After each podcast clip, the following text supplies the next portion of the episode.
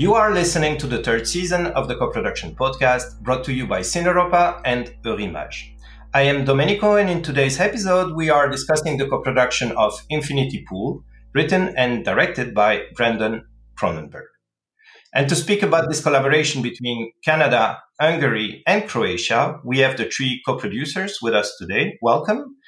So can I ask you, Karen, to introduce yourself and your production company, please? Absolutely. Thank you. Thank you so much for having us. Uh, my name is Karen Harnisch. I am a Canadian producer based roughly in Toronto, just on the outside of Toronto, Canada. Um, my production company is called Film Forge, which is a collaboration with writer, director, producer Andrew Cividino. Um, the company has been around since 2007, so just over 15 years. And uh, Infinity Pool, you know, though we have done international co productions and other manifestations, Infinity Pool is really the largest and certainly most complex co production that we have done to date as a company. Um, the collaboration between Andrew and I really started with his feature film, Sleeping Giant, uh, which played at Critics Week in Cannes. And that momentum gave us kind of some wind in our sails to be able to pull together uh, a few, you know, subsequent projects. One of which is Infinity Pool. Um, we had the good fortune of working uh, on a short film with Brandon Cronenberg, somebody who we actually uh, know from a long time ago. We all went to the same film school in Toronto at Toronto Metropolitan University, formerly Ryerson University. Um, Andrew and Brandon are certainly creative sort of colleagues of each other. They often share each other's work and Brandon brought us a spec script for Infinity Pool several years ago, which certainly from the first draft that we read, we knew we had to be part of it. It was just the most insightful, um, sharp social satire. Um, and I'll describe what the film is is is broadly about. I know you know it's in release now, so folks can go and check it out for themselves as well. So I won't say too much, but um, the film is about a couple a Western couple um, who go on a sort of you know luxury all inclusive vacation to a, a, fictional country called Li Tolqa. Um, the lead character is played by Alexander Skarsgård, James. Um, his wife, played by Cleopatra Coleman, uh, Em, go on this vacation together at a stage in their relationship that's a little bit stale. Um, he's a, a writer, but but a bit of a tortured writer, and he's sort of seeking you know inspiration and kind of getting his writer's block uh, sort of shuffled along and and and um, you know by going to this resort they kind of hope to reinvigorate their relationship. But when they get there they meet another couple. Um, so james and Em arrive at this uh, resort and when they get there they meet um, alban and who's played by Jalil Lespert the french actor Jalil Lespert and uh, gabby played by mia goth. And um, the the two of them are kind of veterans of this resort and bring them on a, a day trip to a to a cove, and in doing so, sort of welcome them into this sort of debaucherous, um, you know, lifestyle that they have come to live when they go to these resorts. Um, and what happens after that is a bit of a spiral, you know, where James becomes entranced by this um, by this woman Gabby, as well as the sort of debaucherous, um, you know, activities that they like to get up to uh, while they're on these vacations. And in doing so, you know, the the bounds of his relationship are tested, and frankly, you know, the the sort of limits of his, um, you know, his psyche are tested. And uh, the film becomes surreal. It's also very provocative. Um, you know, I won't say much more about about what happens, but it's uh, you know, it's sort of a genre film that blends, you know, a lot of sort of social commentary into it. Thank you, Karen. Also with us today, we have Daniel. Daniel, your production company is in Hungary. Can you tell us more about yourself and the company? Yes, of course. Uh, we are Hero Squared. We're based in Budapest. Uh, my partner Jonathan Halpern and I set up the company five years ago, and uh, this was uh, the really the the first co-production we got involved in as a company. We had done a Canadian Hungarian co-production before, working together, you know, at our previous job. And uh, when we first met Karen, I don't even remember through who because these things always get so convoluted over time. But uh, you know, it was, it was they were also a young company, very eager, and we quite quickly got out on a scout on a scout. Uh, at that time, I was really just looking at, about looking for locations, and the Hungarian locations were very exciting for a lot of the things Brandon Cronenberg wanted, but there was a big gap that we had to fill, which was you know the seaside resort, and and that's when we brought in 4Film and Anita Juka, and the Croatian part, and the first uh, first recce we did, which was I believe in 2019 or 2020 February. This was all pre-COVID.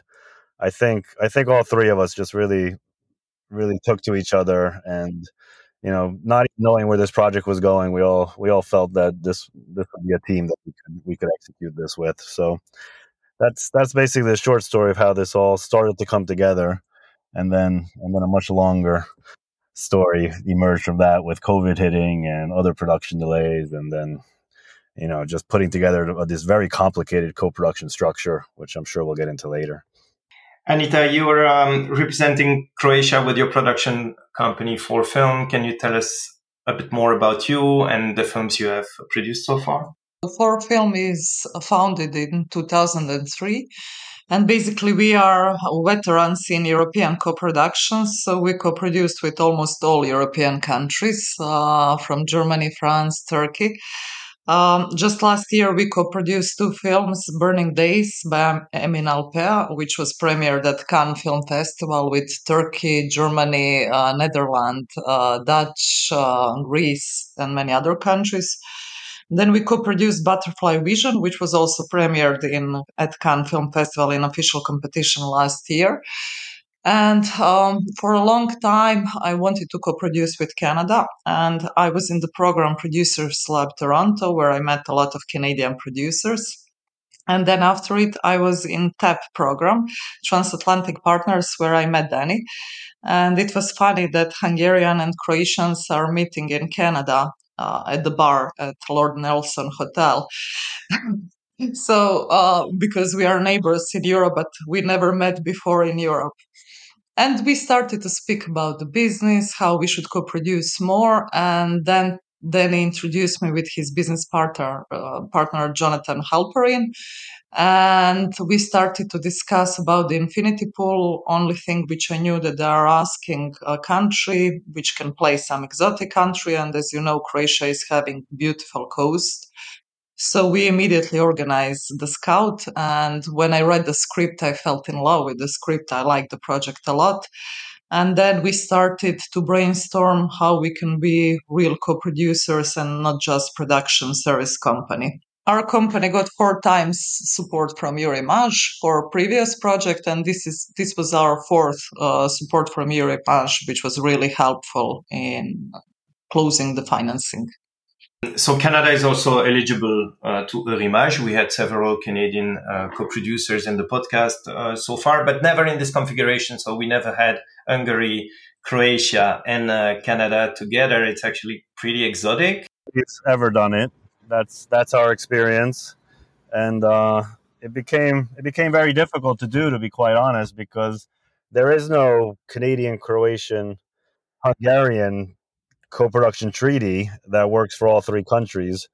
So it became it became a very difficult legal task to find the treaties that we could that we could piece together to make this work in a legal construct, which was which satisfied the Eurimage criteria and satisfy Telefilm and also satisfy the Croatian Film Fund. So it, it became very difficult. And uh, to be quite honest, there were there were some long nights on the phone across continents trying to figure it out. But uh, uh, luckily, you know, we, we always we always found the the the best and most efficient ways to to get through the hurdles together.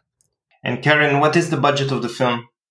The budget of the film ended up being 8.25 million uh, euro so approximately 9.7 US or 12 million Canadian.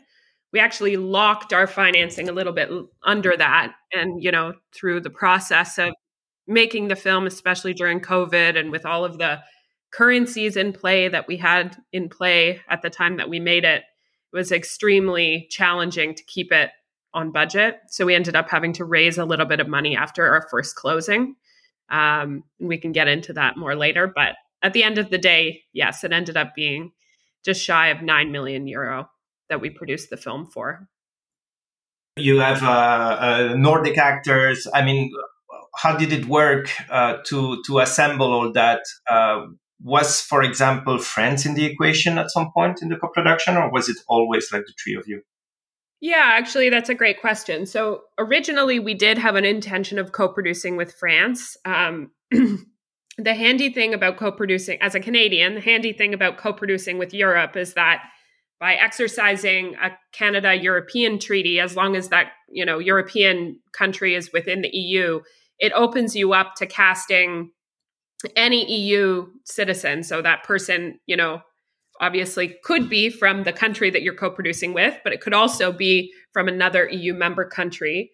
Um, and in our case, uh, you know, we were navigating this uh, casting process at approximately the same time that Brexit was taking place, and there was a lot of questioning around whether, um, you know, Brexit would mean that uh, UK citizens would no longer be considered, you know, EU uh, citizens, which would affect the sort of casting strategy for the film. Certainly, there were several EU, uh, rather, there were several UK performers that we were interested in, um, especially for the lead role of, of James. Um, but ultimately, we ended up sending the script to Alexander Skarsgård, um, and he took to it. You know, he saw himself in it. He thought it would be a very, um, you know, meaty opportunity as a performer. The role is very, very daunting and extreme. So for those that have seen the film or that are about to see the film, you know, you'll you'll get what I mean. He's he really kind of gets put through his paces as an actor, which is always something that I think they enjoy. Um, and I think he was also sort of intrigued by the idea of shooting in Croatia and Hungary, obviously not so far from Sweden, where he keeps a home um, and most of his family lives there. So it ended up being a really good fit for him. Um, ultimately, with regard to France, you know, it was clear that you know, knowing that we needed a location on on the coast, but also something that didn't call out uh, something that you know an audience would be familiar with. For example, the south of France has a very characteristic look that many people are familiar with. Um, we found that going a little bit further east along the Mediterranean gave us an opportunity to play with locations that wouldn't be quite as recognizable. Um, and of course, Croatia has the most incredible coastline. It's a very beautiful country. So um, it was an idea that that Danny and Jonathan had brought to us and and pitched, and you know they had introduced us to Anita, and so it was just very clear once we had kind of started to talk through what the production model would look like with the respective co-producers it wouldn't make sense to co-produce with France instead we decided to do things a little bit unconventionally you mentioned the location in Croatia. I, I happen to know Croatia very well, but you, you shot this film in, in Šibenik. Um, it's not a location that is used a lot for shooting, right, Anita? Yes, so basically, uh, most of productions are using Dubrovnik because it became the most popular city after Game of Thrones and we have more beautiful places on the coast and uh, we pitched the Šibenik but during the scout we have seen many many places in Croatia. And Šibenik wasn't used so much and it was a perfect kind of resort what Brandon uh, the director Brandon Cronenberg was looking for because he wanted that kind of resort uh, for the film and um, we had there a huge resort which was actually like a studio for us uh, where we could shoot and where we could also accommodate our crew. And it's also very convenient because it's a city. It's not a big city in croatia. It's like 50000 people are living in that city but we could easily bring the extras for all scenes which we needed uh, for the shooting so it was very production friendly location and it's not so far from Zagreb, our capital city where the most of the crew is based. And uh, Daniel, can you tell us about the Hungarian part? The crew is uh, a combination of Canadian, Hungarian, and Croatian quite organically. For example, our gaffer from Croatia was also overseeing the Hungarian portion of the shoot, and a lot of Hungarians went down for the Croatian shoot we're all living in the hotel in the hotel together at the resort, as Anita had mentioned, and of course, a lot of Canadians had come from not only Brandon and his core team, his DOP, uh, but also sound and producing team and and lots of others. So uh, it was a it was put together from the three countries. I think you know in a, in a very very organic way, and uh, was uh, it was it did have its challenges at times, especially with three different filmmaking cultures, three different you know the definitions of a shooting day, of turnaround, of meal penalties. So it almost becomes impossible to to have three sets of rules always work together. So there always had to be some compromises, and there were some cultural issues, just you know how people are used to things happening on set. But at the end of the day, you know, I think what was most important is that you know the three of us on this call always always were cohesive and and we're able to work out any issues down below us together and then as a result you know the production could always figure things out and keep moving forward because we didn't have so many Hungarian producers on the on the podcast so far, can you can you tell us, uh, Daniel, just a little bit about the, the incentives uh, in um, in Hungary for, let's say, for the ones that you activated with the shoot? Hungary has a very good incentive. So the Hungarian incentive uh, is thirty percent on your local costs, and you can also qualify some foreign costs into it. And uh, there's also some above the line rebate and uh, it's it's become so good that you can cash flow it with banks, not just in Hungary, but Canadian banks, French banks, American, UK will all lend against it. Uh, as a result, Hungary has become a very robust filmmaking hub in Europe. Um, from you know small cute co-productions like ours to big super blockbuster films like Dune and Blade Runner and the new Alien movie, which are all made in Budapest. And uh, Within this landscape, there, there's also a National Film Institute, Hungary, which supports co productions and supports primarily Hungarian language films. In the past, we have gotten funding from them, but uh, on this production, unfortunately, we were not we were not given funding, and uh, it's almost a miracle we will stay we were still able to first of all keep it a Hungarian co-production, uh, but also close finance as a result and it was really Eurimage and Anita bringing the money from Croatia that was able to to fill that gap that we weren't able to bring from from the Hungarian side. Uh, Karen, uh, how much money did you receive from Eurimage? So the total we received from Eurimage was 324,000 euro. Um, and that was sort of the last in piece of financing, as is often the case. Um, the film you know, roughly speaking, as I mentioned, is a, is about almost an equal split between a Canadian and European uh, production. So the Hungarian and Croatian portions amounted to just very slightly less than half of the total production, um, you know, picture, both in terms of our financing and our spend.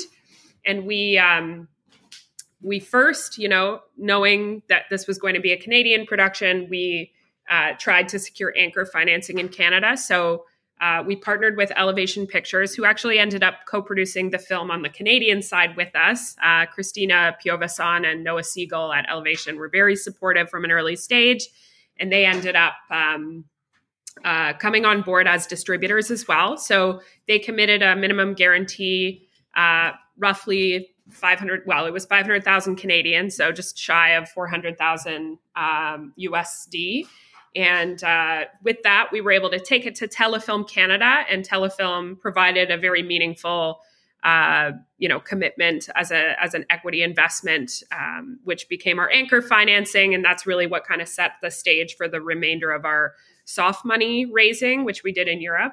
Um, the other key component of, our financing came from our market partner, um, Neon. Uh, so, U.S. distributor, independent distributor, obviously, like known worldwide as sort of uh, tastemakers uh, with independent cinema. Um, they, you know, have in recent years released some of my very most favorite films. So it was really an honor to be able to work with them on this. And they ended up coming on board at the script stage. So this was even before we had cast the film. They really loved the script and they had released uh, Brandon's previous film, Possessor, um, just that year that we were kind of you know talking with them about infinity pool. So the the momentum was there. Neon came on board. They partnered as well with um, with a us uh, studio topic studios uh, who came on to kind of help fund the international side of of their minimum guarantee.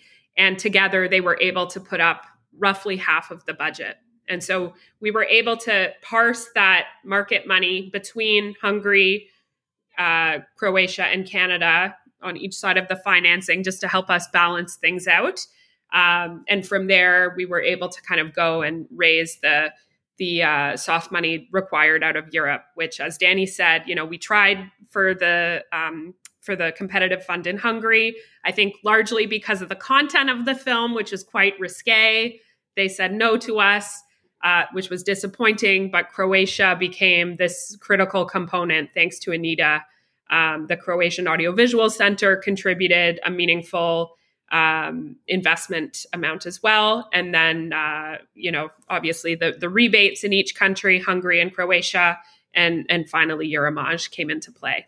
So, so yeah, it was quite a complex structure, but with a combination of soft money, both competitive and automatic, tax credits, rebates, etc., in each territory, as well as uh, neon and topic support, we were able to close it up. Thank you. And Anita, um, we mentioned the incentives in all countries. We mentioned the, the Croatian Audiovisual Center as well. Um, can, can you tell us a little bit about the incentives now in Croatia, especially when you shoot on location? Actually, we have two funds, which Karen mentioned. Uh, so we have Selective Fund, which is for minority co-productions. And through that fund, we managed to get 120,000 euros for Infinity Pool. And beside that, we also apply that Croatian cash rebate, which is automatic support, and it's based actually at expenditure, and it's uh, 25%. Um, Croatian cash rebate is very reliable, so we have very quick turnover, and usually after audit reports, we get in 60 days this cash rebate back. So it's also good for a cash flow. Uh, and we have just the minimum spend uh, for the feature films, which is around 270,000 euros. And um, actually, there is a no maximum if we have interns in all departments. So basically, after the new year, now it will be new law in Croatia, and we are increasing this cash rebate at 30%. Um, but as you mentioned, Croatia became very popular place for the shooting, and usually uh, foreign productions are coming to shoot films on the coast. Uh, unfortunately, we don't have modern stages. We have just one older stage, Jadran film. So basically, all these big productions like Dune, like Danny mentioned, are going still to Budapest, to Hungary, because they have much better stages there. It's already time to conclude this conversation. I really hope you enjoyed this episode. And if you did, feel free to subscribe on the co production podcast on Apple Music, Spotify, Google, Amazon Music, or whatever your favorite podcast platform may be. I want to thank Creative Europe for supporting Cineuropa over the years, and of course, Eurimage for backing up this program for the third season in a row. And of course, Karen, Daniel, and Anita, thank you very much for accepting to be the guests of the co-production podcast today. I recommend everyone uh, who is listening to watch Infinity Pool. You will remember that film. And please, dear co producers, keep collaborating and making film together for us to enjoy. Bye bye.